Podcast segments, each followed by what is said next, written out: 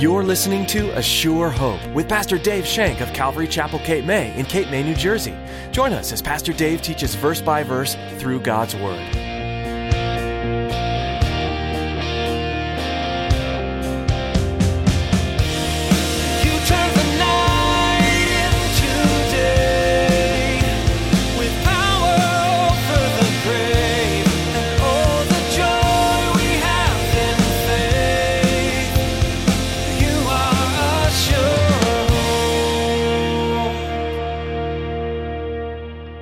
Psalm 34 says, Oh, magnify the Lord with me. Let us exalt his name together. Wow. God doesn't tell us to worship him for him. He tells us that as we worship him, all of a sudden we're aware of his beauty. We're aware of his magnificence. We're aware of the creation around us. We're aware of all these wonderful things that reflect that he created all. He's the master of it all. He did it all. We might think that worship is meant to benefit God, but in today's message, Pastor Dave shares that it's actually more for us. As we grow, we lift our voices in praise to God. Our worship comes in response to all we see in creation, and all the love and grace we now live in thanks to Jesus' death and resurrection. Here's Pastor Dave in the book of Judges, chapter 5, with part 1 of his message Glorious Celebration.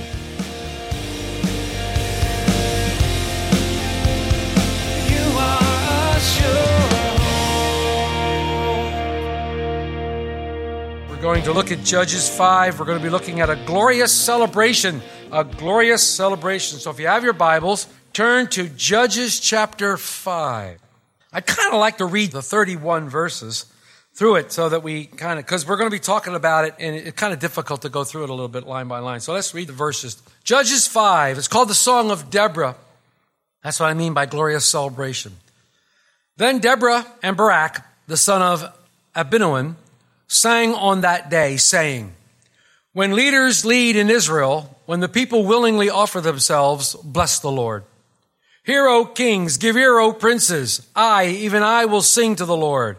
I will sing praise to the Lord God of Israel. Lord, when you went out from Seir, when you marched from the field of Edom, the earth trembled and the heavens poured. The clouds also poured water. The mountains gushed forth before the Lord. This Sinai before the Lord God of Israel. In the days of Shamgar, son of Anath, in the days of Jael, the highways were deserted. The travelers walked along the byways. Village life ceased. It ceased in Israel until I, Deborah, arose. Arose a mother in Israel. They chose new gods. Then there was a war in the gates. Not a shield or spear was seen among 40,000 in Israel. My heart is with the rulers of Israel who offered themselves willingly with the people. Bless the Lord. Speak, you who ride on white donkeys, who sit in judges' attire, and who walk along the road, far from the noise of the archers among the watering places. There they shall recount the righteous acts of the Lord, the righteous acts of his villagers in Israel. Then the people of the Lord shall go down to the gates. Awake, awake, Deborah. Awake, awake, sing a song. Awake, Barak, and lead your captives away, O son of Abinoam. Then the survivors came down, the people against the nobles. The Lord came down for me against the mighty, from Ephraim, where those whose roots were Amalek. After you, Benjamin, with your people. From Machir, rulers came down, and from Zebulun, those who bear the recruiter's staff. And the princes of Issachar were with Deborah. As Issachar, was- so was Barak, sent into the valley under his command. Among the divisions of Reuben, there were great resolves of heart. Why did you sit among the sheepfolds to hear the pipings of the flocks? The divisions of Reuben have great searchings of heart. Gilead stayed beyond the Jordan, and why did Dan remain on ships? Asher continued at the seashore and stayed by the inlets. Zebulun is a people who jeopardized their lives to the point of death. Naphtali also on the heights of the battlefield. The kings came and fought. The kings of Canaan fought. In Taanach, by the waters of Megiddo, they took no spoils of silver. They fought from the heavens. The stars from their courses fought against Sisera. The torrent of Kishon swept them away. That ancient torrent, the torrent of Kishon. O my soul, march on in strength. Then the horses' hooves pounded, the galloping of his steeds. Curse Meroz, said the angel of the Lord. Curse its inhabitants bitterly, because they did not come to the help of the Lord. to the help of the Lord against the mighty. Most blessed among women is Jael, the wife of Heber the Kenite. Blessed is she among women in tents. He asked for water, she gave milk. She brought out of cream in a lordly bowl. She stretched her hand to the tent peg, her right hand to the workman's hammer. She pounded Sisera. She pierced his head. She split and struck through his temple. At her feet he sank. He fell. He lay still. At her feet he sank. He fell. Where he sank, there he fell dead. The mother of Sisera looked through the window and cried out through the lattice, Why is his chariot so long in coming? Why tarries the clatter of his chariot? Her wisest ladies answered her, Yes, answered herself. Are they not finding and dividing the spoil? To every man a girl or two? For Sisera plundered of dyed garments, plunder of garments embroidered and dyed, two pieces of dyed embroidery for the neck of the looter.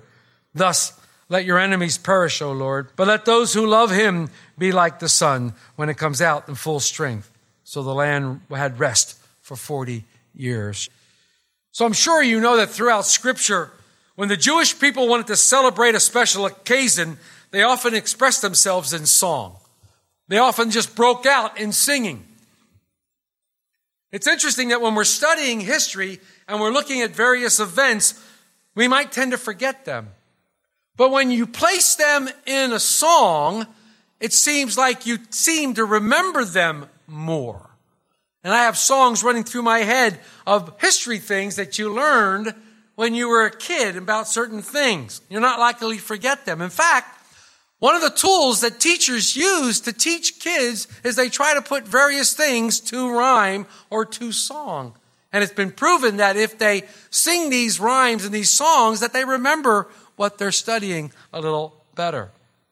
Throughout scripture, the Israelites, when they wanted to commemorate a special occasion, they broke into song. Exodus 15, you have the song of Moses that Moses sang after Pharaoh was destroyed at the Red Sea. Moses sang that. In Deuteronomy 32, another song of Moses at the time of his death. In 2 Samuel 1, verses 17 to 27, after the death of the beloved Jonathan and his father King Saul, David told his men to teach the children the song of the bow, because both of them were struck down by the bow, to teach the children the song of the bow. And of course, Psalm 18. It's called a psalm, but when you read it and you read the introduction to it, it says it's a song that David sang on the day he was delivered from the hand of King Saul. Even Mary, the mother of Jesus, broke out into song when she was at her cousin Elizabeth's house. It's called the Magnificat. This beautiful, gorgeous song that she sings about being blessed among women and how the Lord has honored her with the blessing. We too will be singing songs. We'll be singing a new song according to Revelation. We will be gathered around the throne of God and we will be singing. You can read that in Revelation 14.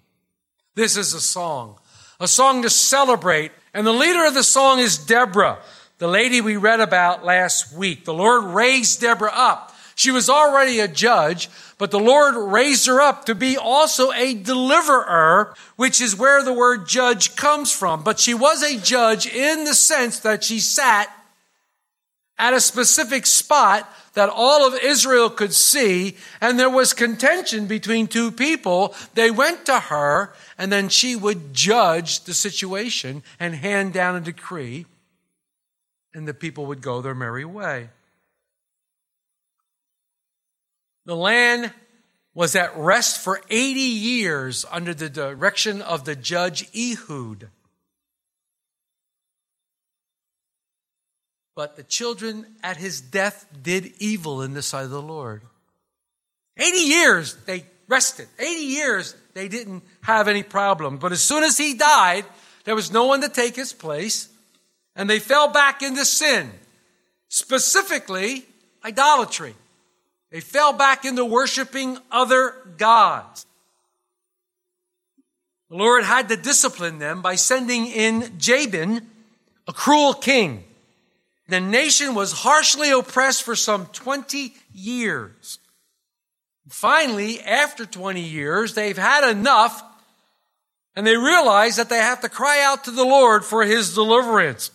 They cry out to the Lord and our gracious Heavenly Father, our faithful God, hears their cries and he sends in a deliverer, a prophetess named Deborah.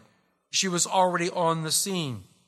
She seeks the Lord's guidance and she calls upon this man by the name of Barak to lead the army of Israel, about 10,000 strong, against Jabin's army, who is commanded by this well known man at the time, Sisera, kind of an evil henchman, if you're thinking about some sort of a play. You could write it that way, I guess. Although Barak hesitated, although he really was kind of hesitant to go, insisting that, Deborah, if you go, I'll go. He did get this army of 10,000 and he went up against Sisera because Deborah had told him in verse 6 and 7 of chapter 4 this.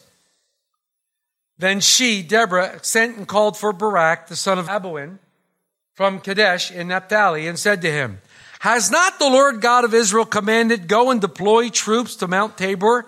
Take with you 10,000 men of the sons of Naphtali and the sons of Zebulun, and against you I will deploy Sisera, the commander of Jabin's army, with his chariots and his multitude at the river Kishon, and I will deliver him into your hand. Deborah reminds Barak about this. Now, as I was studying this week, I came across something that really was interesting to me, and I'd like to share it with you.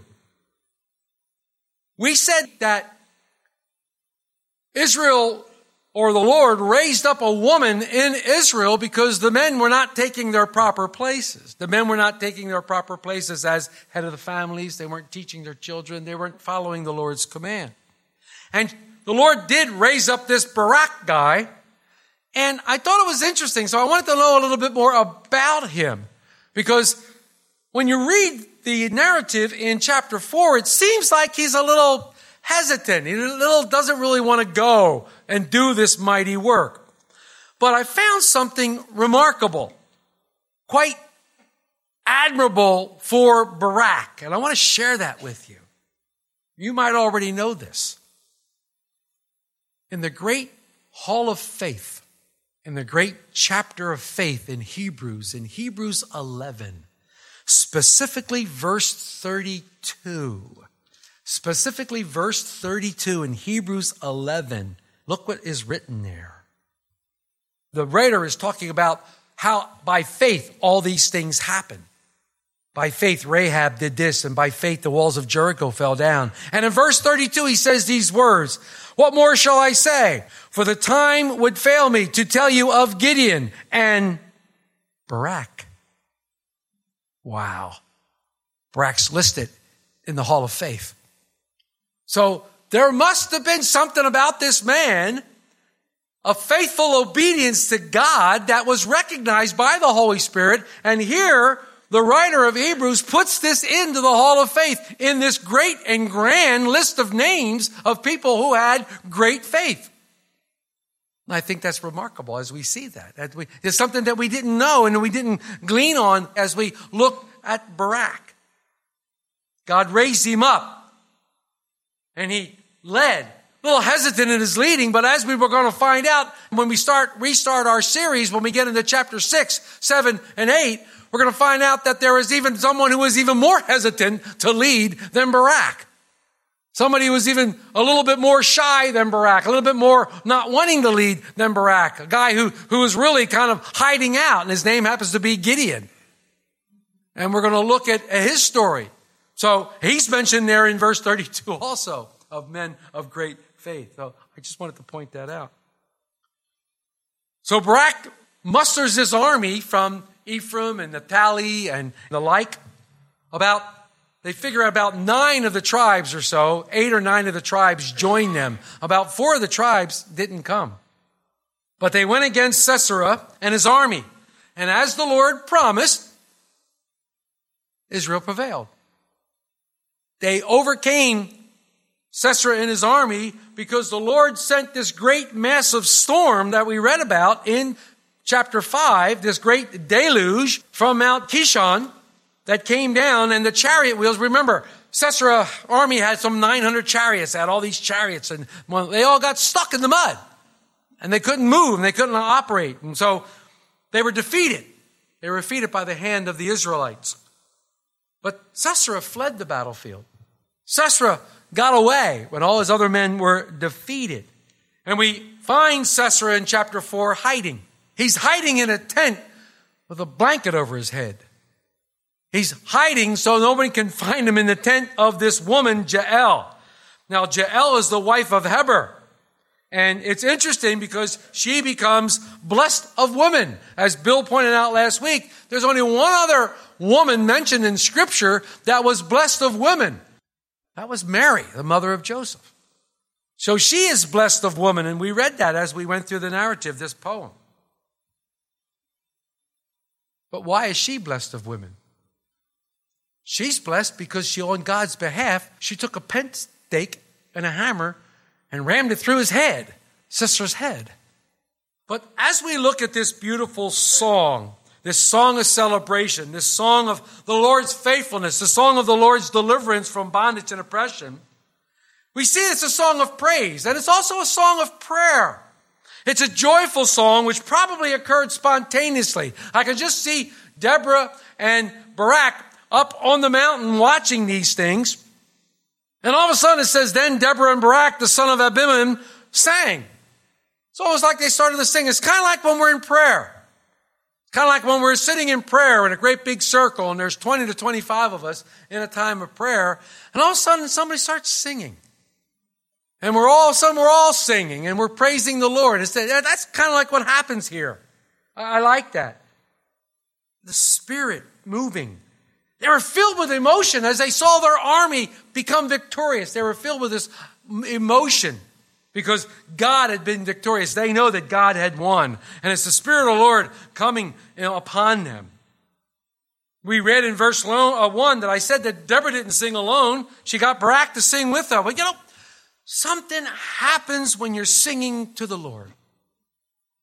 I don't know if you sing by yourself to the Lord. I don't know if you do that. I do. I enjoy singing. I enjoy music. It's always been very, very important in my life. And I sing to the Lord a lot. I enjoy singing to the Lord. Something happens when you break out in praise and start singing to Him. Something happens within you. Something happens in your spirit. When we worship the Lord in truth and when we worship the Lord in spirit, something happens in our heart. Something incredible happens with our heart. Now, I have to ask the question who benefits from worship? Does God benefit from our worship or do we benefit from our worship? Maybe a little bit both, but I think we benefit more than God does from our worship. I think we benefit much more than God does from our worship. Psalm 95 says, Come and let us worship and bow down. Let us kneel before the Lord our God, our Maker, for He is our God, and we are the people of His pasture. We're the sheep of His hand. Psalm 34 says, Oh, magnify the Lord with me. Let us exalt His name together. Wow. God doesn't tell us to worship Him for Him. He tells us that as we worship Him, all of a sudden we're aware of His beauty. We're aware of His magnificence. We're aware of the creation around us. We're aware of all these wonderful things that reflect that He created all. He's the master of it all. He did it all. And we're just there and we're recognizing it. It becomes a magnificent time for us to tell Him how much we love them and tell Him to thank Him for adopting us as kids when we were spoiled brats running around doing who knows what. He adopted us, brought us into His family. See, worshiping God strengthens us. I mean, I don't know what you do when we sing these songs. I don't know what's in your heart when you do. I don't know what's in your heart when we sing these songs on Sunday morning. I mean, I don't know. I hear you singing. I do hear you singing, and I see people clapping and people raising their hands. I don't know what's in your heart. There's something special happens when we worship the Lord. Something special and grand happens within our heart. It's for us. It's for us. Used to live in Ocean City, as I said many, many times, and my prayer closet was the beach, as I said many, many times. And I would go out there on the beach and I would have my prayer list of things that I wanted to pray for. I'd have them in my pocket and I'd go out and as I was walking along the beach at night, I'd feel the cold wind on my cheeks and I'd start worshiping the Lord. And I'd just start singing as loud as I could, all by myself in the middle of the winter. Nobody else on the boardwalk, nobody else on the beach. And I'm singing to the Lord, praising God. I'm worshiping God. I'm having a grand time. And so many times, it's like you take the prayer list and you go, "Huh, rip it up and just throw it away. Because you know the Lord has everything under control. It's so wonderful to just to worship God. It's so beautiful. It's so beautiful to worship Him in your car. Don't close your eyes. But it's so wonderful to worship Him in your car when you're driving. I mean, you pull up to a red light and you're singing like crazy to the Lord. You look over and there's somebody sitting, sitting next to you, like, what's wrong with you, crazy? There's something special when we worship the Lord. When we worship the Lord, He becomes El Shaddai. He becomes Almighty God. And He's marvelous. And we become His children even more and more. Because most of the worship songs, you're telling Him how much you love Him. You're telling Him how much you appreciate Him and how much He means to you. And I've said this before, you know, many, many times we want to glean and we want to get, we know that God loves us. Oh, yeah, I love it that God loves me. And love, that's great. That's wonderful. But does God know you love Him? Do you tell Him that you love Him? Whether it be in prayer or in song, worshiping is wonderful. It's wonderful. So Deborah and Barak praise the Lord together for what he has accomplished. They praise the Lord for using them as instruments in his hands. Have you ever praised the Lord when he's used you? When he's used you mightily, have you ever said, Thank you, Lord, for using me? Thank you, Lord, for using me when I didn't know it was going to happen. It just happened, and look at there. You used me. Oh my gosh. Thank you. It's just a wonderful feeling. They praise the Lord. When we look at verses 2 and 3, it says, When leaders lead in Israel, when people willingly offer themselves, bless the Lord.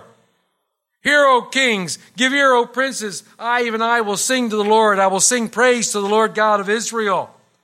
The Lord gave unity to the nations. Leaders lead, and the people willingly followed. Leadership is so important in the work of God. People need to be led, they need to be guided. There's a reason He calls us sheep. We need to be led and we need to be guided. We need to be shown the way that God wants us to go. And what does God expect of His leaders? We studied this in Romans 12. What does God expect of His leaders? That they would lead. I know it sounds simple, but that's what God expects of His leaders. Remember, Paul said, if you have the gift of leadership, lead. Lead. God's people need direction. They need guidance. God expects the leaders of the people to actually lead. There's a genuine need for leadership, a genuine need for leadership in the house of God. Leaders are nothing, though, however, without followers. Leaders are nothing without followers, and it's the job of the people to willingly submit and follow their leader as they see the leader submitting to the Holy Spirit, submitting to the Lord, and leading them. And it's interesting, though, when you read about this, the word here for willingly submitted or willingly, yeah, willingly offer themselves, it means consecrate. You are a sure Pastor Dave Shank will continue his series in the book of Judges next time you join us for A Sure Hope. In the meantime, you can listen to this teaching and others from this series online at ASureHopeRadio.com. We encourage you to download these messages so that they're available wherever you are. We know how busy life can get, but there's always time to pause, even if only for a few minutes. Those short breaks could be filled with the study of God's Word and the uncovering of treasures from its verses. You can also subscribe to our podcast on iTunes, gaining access to the latest messages as soon as they're posted. Find out more at ASureHopeRadio.com. If you're looking for a church family and happen to be in the Cape May area, we'd love for you to come join us for a time of worship and Bible study. Calvary Chapel Cape May will soon be moving to two services, meeting weekly on Sundays at 8:30 and 10:30 a.m. Both services offer nursery and Sunday school, where your children will be well cared for as they learn about the love of Jesus. Give us a call for more information. Our number is 609 884 5821. Again, that's 609 884 5821. Thanks for listening to today's message from the book of Judges.